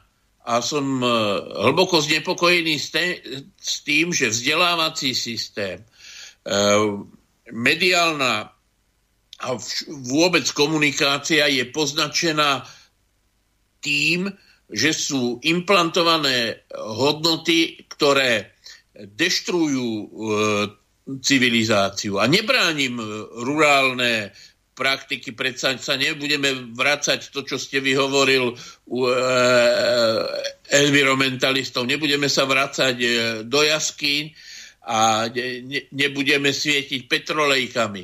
Ale existujú určité axiomy, medzi nimi je to aj e, pohlavná diferenciácia a teda e, manželstvo, ktoré, e, ktorého hlavným cieľom ro, e, je založenie rodiny a vychovanie ďalšej generácie. Takže e, som presvedčený o tom, že sme e, objektami nehanebnej E, manipulácie e, s civilizáciou a neviem, do akej hĺbky e, tieto manipulácie zasiahnu podstatu humánej spoločnosti a či sa nájde dosť síl vymaniť sa z tejto deštruktívnej, depresívnej tendencie, ktorá vedie k zániku ľudstva. Je, je to moja obava a môj zápas o lavicové hodnoty je predovšetkým zápas o udržanie civilizácie. Ďakujem vám, Juraj. Prišla nám otázka od poslucháča Milana, ktorý kladie rovnakú otázku obidvom vašim hostom. Prečo žiadna politická strana alebo politické hnutie za posledných 30 rokov nemalo v programe presadenie 6-hodinovej alebo 7-hodinovej pracovnej zmeny. Potom by to bolo tých tzv. 6666. To znamená, že podľa toho, ako nám to poslucháč napísal, tak zrejme reagoval na vás, Juraj, a taktiež aj na pána Blahu, ktorý hovoril o skrátení pracovnej doby. Najskôr dám teraz slovo pani Vladimíre. Aký je váš názor na to, že žiadna politická strana za posledných 32 rokov nemala v programe skrátenie pracovnej doby povedzme na 7 hodín, ako je vo Francúzsku, alebo na 6 hodín pri zachovaní tých istých miest tak, aby to nebolo na úkor tých ľudí. No já musím říct, že to není pravda. Například Aliance národních sil tato v programu má, možná to má i některá jiná strana, ale myslím, že v České republice ne. Problém je, že vy se to nedozvíte, že to ty strany v programu mají. Pani Vladimíra, máte možnosť jedinečnú povedať nejakým 200 tisíc poslucháčom Slobodného vysielača, či už v Čechách alebo na Slovensku, že Aliancia národných síl má v programe skrátenie pracovnej doby. Čiže eh, ano, môžete ale to... dokonce může být zkrácen i pracovní týden, protože teď už eh, je ta, jsou ty technologie tak vyspělé, že tomu vůbec nic nebrání. Vůbec nic, ale problém je, že pokud se nepodíváte na programy těch politických stran, a to vám dá chvíli práci, musíte si to tam prolistovat, tak to nevíte. Protože my se nedostaneme do médií. A my se nedostaneme do české televize, do českého rozhlasu. O nás nikdy nenapíše česká tisková kancelář. Takže my nemáme žádnou možnost kde to říci, leda v těch alternativních médiích, ty sice teď už poslouchá daleko větší počet lidí, ale dřív je poslouchal omezený okruh lidí. Takže v těch politických programech České republice rozhodně jedna politická strana, a to my, to v programu má, ale nikdo o tom neví. A my to můžeme říkat všude na svobodném vysílači, na slobodném vysílači, psát o tom články, psát na alternativě, ale e, i na té alternativě. Teď už je to rozděleno, protože je alternativa takzvaná parlamentní, kam se my, neparlamentní strany, vůbec nedostaneme. Takže my máme prostor jedině konkrétně v, e, v České republice, jedině na svobodném vysílači, u vás na svobodném vysílači, ano a pak je Czech Free Press, což je takový server a jinak nikde, prostě nikde, nikdo nebude publikovat nic, kde je něco o Alianci národních sil. Ani Nikde. v parlamentních listech vám to neodpublikuje? Ne, tam leda, když já napíšu něco na svůj blog, ano. tak třeba jeden článek z deseti oni dají do takové kolonky politici voličům ale nikdy, nikdy, nikdy nedají například text Aliance národních sil nebo moje vyjádření na hlavní stránku. Nikdy. A když se ptáte, tak jako parlamentní listy jsou v soukromých rukou, taky dělají určitou politiku. Mm-hmm. Ale já chci říct, že podle toho zákona času teď už je jiné paradigma, než třeba bylo před těmi čtyřmi lety v roce 2017, kdy byly volby teď hrají opravdu daleko větší roli alternativní média, jako jste vy, a sociální sítě, protože ty lidé už prohlédli, že, že prostě eh, se jim lže, takže ty informace pravdivé se dají dohledat na sociálních sítích, ale chce to aktivitu těch lidí.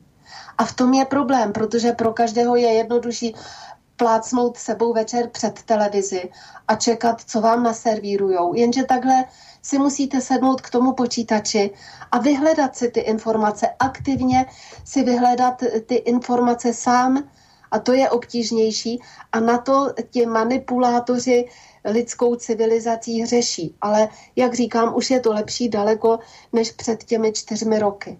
Mm-hmm. Takže není pravda, že by to neměly politické strany v programu. Pravda je ta, že informace o politických programech jsou tajeny, nikdy se o nich nedozvíte.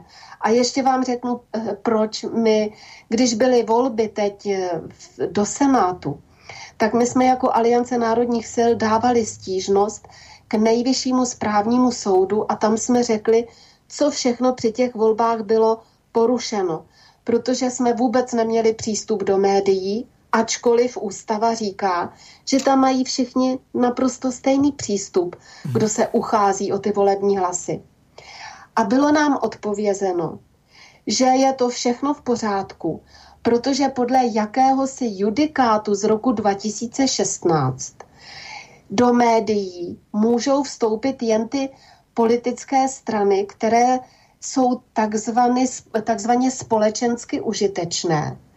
A do médií ty strany chodí podle principu takzvané odstupňované rovnosti. Takže z toho vyplývá, že někdo je si rovný a, ně, e, a někdo je si méně rovný. A odstupňovaná rovnost, to je úplně stejná blbost jako to humanitární bombardování. Ano. A kdo rozhoduje o politické užitečnosti té které politické strany? No predsa oligarchovia, taký Babiš to má veľmi jasné má svoje média, alebo povedzme Jasně. aj uh, ty ďalší no, ale bakala. Ale to veřejnoprávních médií. Ano. Ty patří všem, ale tam už se nedostanete vůbec.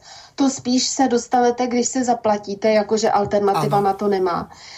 Do těch soukromých médií, ale ne do veřejnoprávních. Takže tady je porušováno ústava, zákony od A až do Z. A furt se tváříme, jako že jsme nějaký právní stát, nebo demokratická společnost. Tady na každém úseku společenského života lze najít tisíc důkazů o tom, že tomu tak není.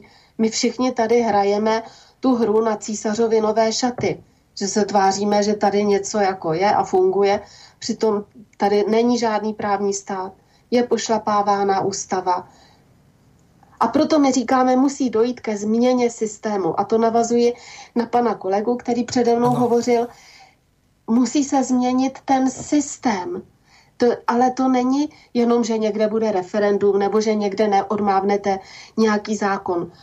Změna systému je, že si, změ, že si uh, zvolíte, ta společnost si zvolí nový koncept rozvoje společnosti. Musí se formulovat nová společenská dohoda, která je zakotvena v základním eh, zákoně státu, to je ústava. A musí se říct, že nechceme, aby ten společenský systém byl liberálně kapitalistický, protože, jak to vidíme, to je cesta do pekel, do absolutních pekel. A proto, jestli se pak na mě ještě dostane eh, čas, ano. tak bych řekla, my víme, jaké je nutné udělat konkrétní kroky, jak se z toho svrabu dostat. Ale musí být, já bych je tady pár jich vyjmenovala, takový ty nejzákladnější. Je to úplně, jako lze to zrealizovat, ale musí být politická vůle. A ti lidé, kteří to chtějí zrealizovat, tak musí zvolit takové své zástupce a takové politické strany, které mají v tom programu, že to chtějí udělat. Ale jestliže se ty voliči rozhodují, jestli se jim někdo líbí v televizi nebo nelíbí, podle toho mu hodí hlas, tak furt budeme v tom svrabu. Ti lidé, kteří chtějí zásadní změnu systémovou, tak ty, se, ty v televizi nikdy neuvidíte. Nikdy. Tam je televize nikdy nepustí. Rozhlas je nikdy nepožádá o rozhovor. V mainstreamových médiích o nich neuslyšíte ani zmínku. Ani vás ani nebudou i strany, jako je ANS, dehonestovat. Nic. Úplně, jak kdybychom neexistovali. Přejde se to mlčením. Takže fakt teď to záleží na každém voliče, na každém člověku, že musí vyvinout tu aktivitu sám a ty informace si vyhledat protože mainstream mu je nikdy, nikdy, nikdy nepředloží. Předávám slovo. Ďakujem. Juraj, rovnaká otázka teraz eh, na vás. Prečo žiadna politická strana za posledných 30 rokov nemala skrátenie pracovnej doby na 6 hodín alebo po prípade 7, ako je vo Francúzsku? E, takže najprv e, nášmu poslucháčovi chcem povedať, že tých 3x8 to je práve 24 hodín, to je rozdelenie celého dňa na tretiny. Ak by sme chceli e, teda 6 hodinové, tak potom sa jedná o 4 šestky. Áno. A bol by som veľmi rád, keby sa podarilo presadiť 6 hodinovú pracovnú dobu 6 hodín na osobnostný rozvoj, vzdelanie, doplnenie vzdelania, kultúru, 6 hodín entertainmentu alebo rodinného života a 6 hodín spánku. Určite by to bolo nielen z psychohygienického, ale aj z sociálno-spoločenského a politického zorného uhla významným zlepšením života. Uh-huh. E, otázka ale znela, že prečo si to nezobral nikto do svojho politického no, programu. No, takto, Juraj. Ja, ja, ja ešte poviem jednu veľmi dôležitú vec, aby sme nekrivdili. Neviem, či vy čítate programy Socialisti SK, kým tam bol ešte Edo Chmelár, tak aspoň o tom v nejakých náznakoch hovorili, hoci nejakú ucelenú koncepciu som tam vôbec nevidel. Kde by... Majú to tam stále, akože, že Bekmatov a spol, ano. e, teda diskusiu o skrátení ale ja chcem povedať, že dvo- stačilo by mi úplne, keby sa vyskytovala na Slovensku politická strana, ktorá si zobere e, reálny program odstránenia nadčasovej práce. Keď si zoberete, že na Slovensku je možné, aby vás zamestnávateľ nútil odpracovať v, e, 400 hodín v nadčasoch, tak sa dostávate vlastne k vyriešeniu nezamestnanosti k vyriešeniu zamestnanosti a odstráneniu nezamestnanosti. Ale nezamestnanosť patrí ku kapitalizmu ako patrí gombík na nohavice. Bez toho vám spadnú, bez toho nebude kapitalizmus. Oni potrebujú vydržiavať e, armádu nezamestnaných. Preto e, je v spoločnosti permanentne udržiavaní pracujúci boli v, v situácii, kedy sú nútení predávať svoju prácu. Ano. Takže e, pre mňa by zatiaľ stačilo, keby v podmienkach buržoázneho štátu existoval politický subjekt, ktorý sa bude zasadzovať za zrušenie nadčasovej práce.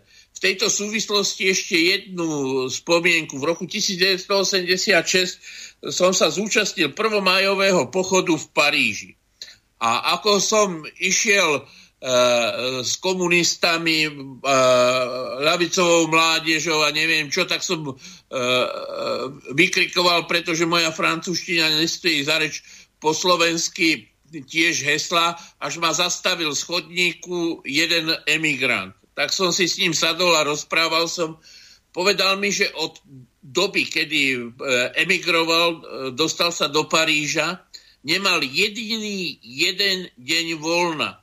Bol spolumajiteľom Bystra s manželkou, ráno o štvrtej stával, aby robotníkom a ľuďom, ktorí išli do práce na šiestu, mal nachystané sendviče a hore bol do 11. hodiny, pokiaľ boli e, kunčafti e, v kšefte. Tým chcem povedať, že kapitalizmus dokáže exemplárne vykoristovať živnostníkov a v, tom, v týchto pomeroch aj ITčkárov. To sú ľudia, ktorí e, sami z vlastnej vôle pracujú často 18 e, hodín, 7 dní do týždňa. To sú niečo ako tie prevádzky, čo majú na chrbte napísané 7 lomeno 24, 7 dní, 24 hodín, v podstate nepretržitú prevádzku. E, takže na jednej strane tu máte skupinu ľudí, ktorí sú zamestnaní a úplne e, na vrchole sú živnostníci, ITčkári, ktorí e, vlastne nemajú absolútne žiaden súkromný život, nehovoriac o vzdelaní, o sociálnej emancipácii, o politických otázkach a to je celá generácia, ktorá e, z času na čas vyhorie. Sú tam ľudia, ktorí E, proste za e, niekoľko rokov spália celoživotnú energiu a stanú sa ich, z nich prázdne schránky. Takže bez zásadnej zmeny, a v tom súhlasím s pani doktorkou, bez zásadnej zmeny systému sú tieto veci neriešiteľné. Ale znova sa vraciam k, k tej výzve. Pokiaľ nebude spoločenská objednávka, tak e, rôzni spasitelia budú vždy odkázaní k tomu, že v podmienkach kapitalistickej spoločnosti nie je možné znižiť pracovnú dobu, lebo niekto by to musel zaplatiť. A vlastník kapitálu to nikdy nebude. Takže e, znižovať pracovnú dobu a znižovať mzdy v čase, keď e, sú ľudia existenčne ohrozovaní, je niečo, čo je nepresaditeľné. No, e, Juraj, zastavím vás. pracovnej sily je to, s čím sme vstupovali do integrácie s Európou. E, my sme predávali lacnú pracovnú silu a v, v tej téze je obsiahnuté aj to, že sme e, demonstrovali svoju ochotu likvidovať vlastné školstvo, likvidovať vlastné zdravotníctvo, likvidovať vlastný so, e, sociálny systém. Takže dôsledky tej 30-ročnej avantúry žneme a je otázkou dokedy. Či to táto spoločnosť vydrží navždy a zanikne, alebo či sa z očí v oči existenčnému ohrozeniu e, zmátorí a pustí sa do zápasu o svoje práva. No mali sme volajúceho poslucháča, dúfam, že zavolá znovu, lebo e, spadol nám z linky. Ešte pripomeniem ešte raz e, telefónne číslo plus 421 910 473 440 ja som vás chcel aj zastaviť, no ale sa mi to nepodarilo, takže odovzdávam slovo pani Vladimíre. Takže pani Vladimíra, ako vlastne vyrieši tento základný a zásadný problém s tým, že kapitalizmus potrebuje rezervnú armádu pracujúcich, ešte navyše tlačí do Európy niekoľko miliónov migrantov z stredného Blízkeho východu alebo po prípade e, zo Severnej Afriky, e, ktorí e, v podstate nemajú pracovné návyky, jediné, čo dokážu ovláda, tak je Kalašnikov a ešte nejaké to RPGčko alebo čo, to ich idú zamestnať do tej európskej armády alebo ako? Lebo ja tomu vôbec nerozumiem. Tí ľudia nie sú tí uh, IT odborníci, ani inžinieri, ani chemici, ani lekári, ktorí by sem prišli robiť. To sú nejakí takí z islámskeho štátu alebo uh, tí uh, tzv. ekonomickí migranti, ktorí uh, by sem chceli prísť nie za prácou, ale za sociálnym systémom a blahobytom, ktorý v Afrike alebo na Strednom východe nedosiahnu asi nikdy. Nech sa páči. No za první to nejsou ani ekonomičtí migranti. Jednak Evropská unie skrze NATO a my jsme se na tom podíleli vypatrně taky, rozvrátila Blízký východ, absolutně. Tam jsou ty společnosti úplně rozvrácený, tam, tam prostě třeba během 50 let se to nevzpamatuje. A... No takto ešte položím jednu otázku. Viete, čím je významný 1. maj v roku 2021? Možno, že budete vedieť, možno nie, ale poviem to. Biden sa rozhodol po 20 rokoch po prehratej vojne v Afganistane od 1. mája do 11. septembra stiahnuť celý americký kontingent vojakov, ktorý 20 rokov okupuje e, stredný a blízky východ e, nie len Afganistan, ale aj Sýriu a ďalšie krajiny. Takže výrazný deň. Ešte pripomeniem ďalšiu vec. 29. apríla v roku 1975 tak vyprášili posledných Američanov a zjednotili e, Vietnam, to znamená severokorejská armáda a plus e, juhokorejský Vietkong, e, tak v podstate udržali e, socializmus e, napriek e, tomu, že Spojené štáty do toho investovali obrovské množstvo peňazí, veď nakoniec hovorí sa o tejto vojne, ktorá bola v Afganistane, že každý rok stal 100 miliard amerických daňových poplatníkov, 2 bilióny dolárov prešustrovali a výsledok je taký, že odchádzajú porazení. Nech sa páči. No, já jsem chtěla říct, že to byl samozřejmě záměr poškodit tam ty společnosti a pak ty lidi nahnat k nám. Takže to nejsou žádní ekonomičtí migranti, ale e, viděla jsem několik diskuzí veřejných na veřejnoprávní nebo jako na veřejné televizi rakouské a maďarské a tam to říkali zcela jasně. Jde o to nahnat sem ty lidi, aby ve výhledu tady způsobovali nepokoje, to je jejich práce. Oni nemají za úkol se integrovat. A aby v Evropě způsobovali občanské války. To je ten hlavní důvod, proč jsou v Evropě migranti. A teď ta migrace je plánována organizována a placena Evropskou unii. Jsou tisíce vyjádření představitelů Evropské unie, kdy to veřejně říkají. Já mezi tím, eh, jestli budu mít čas, i když asi ne, tak můžu vám najít konkrétní citace. Oni to říkají to, že my to nechceme slyšet, nebo že se nám to neřekne v televizi, neznamená, že to neexistuje.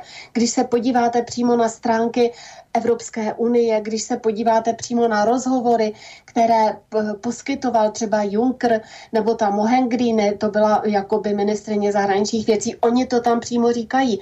Takže tady se nejedná o žádnou dobrovolnou migraci.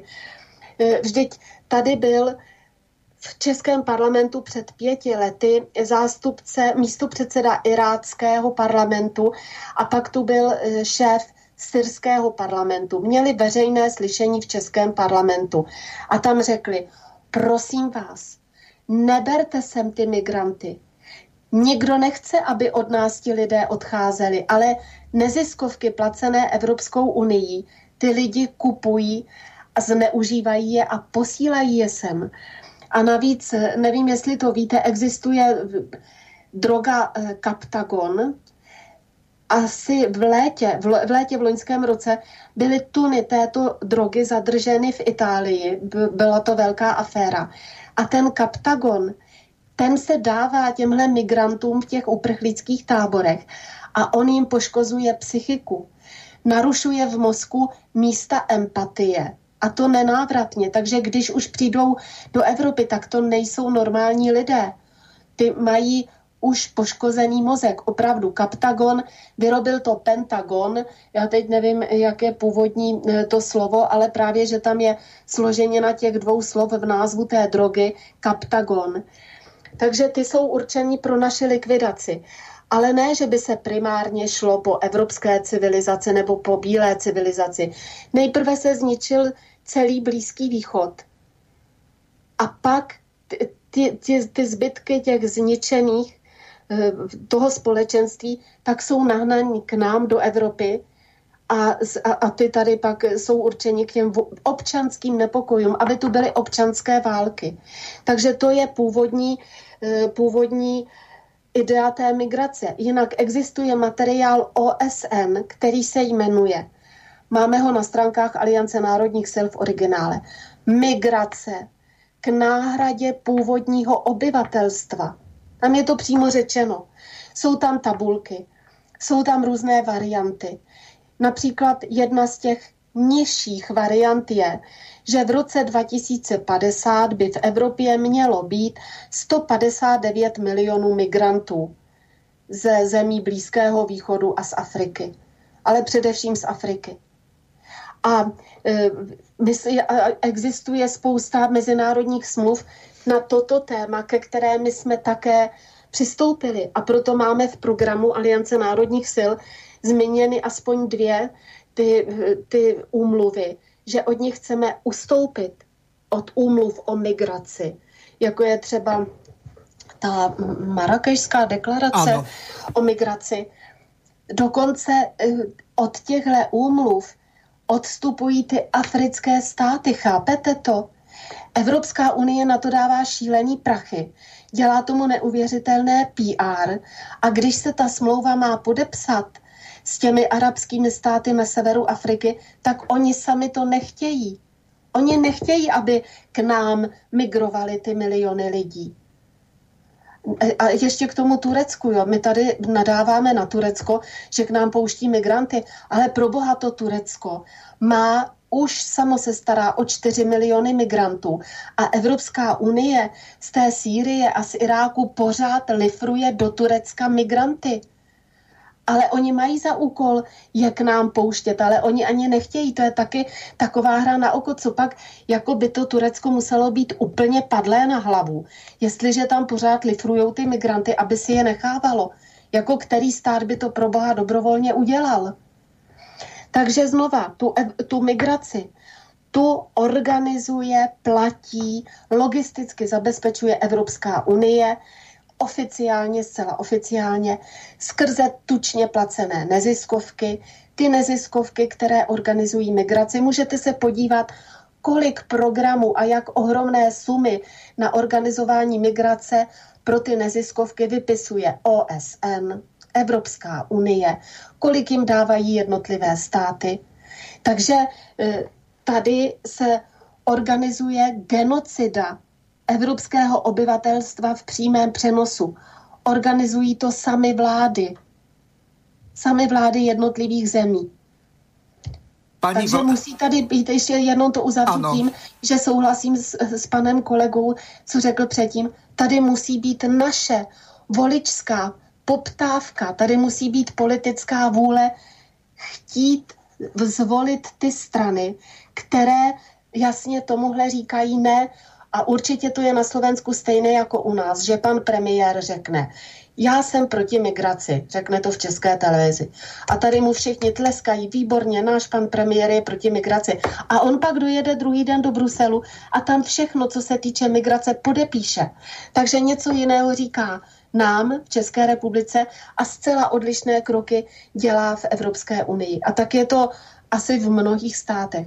Takže migrace není dobrovolná, plánuje, platí, organizuje ji Evropská unie a je určena primárně k tomu, aby ti migranti vyvolávali nepokoje a občanské války v Evropské unii. Předávám slovo. Ďakujem veľmi pekne pani Vladimíre Vítovej, s ktorou sa lúčim. A teraz e, Juraj, vaša minútka záverečná, viac e, času na vás neostalo. Ja to chcem využiť len na taký bonmot. E, mňa potešil ten odchod Afganistanu, lebo mi pripomenul odchod Sovietskeho zväzu z Afganistanu a aj tie historické konotácie sú veľmi podobné.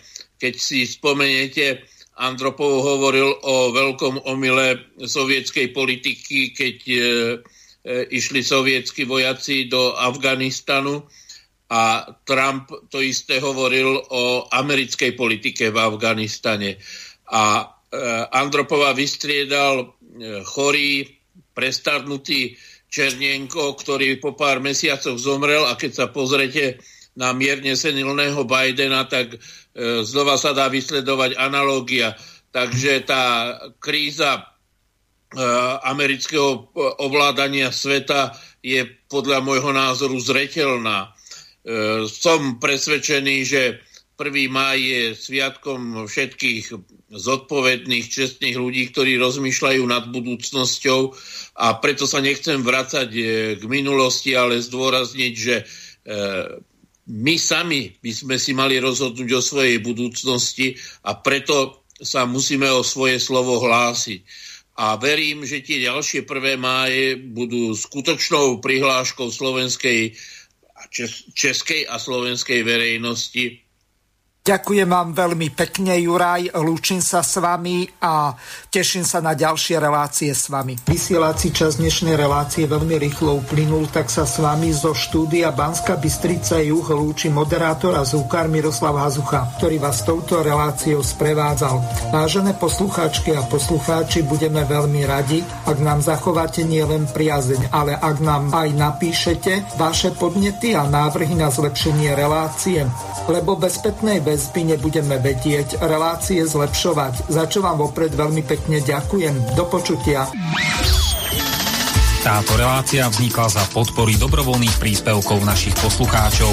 I ty sa k ním môžeš pridať. Viac informácií nájdeš na www.slobodnyvysielac.sk Ďakujeme.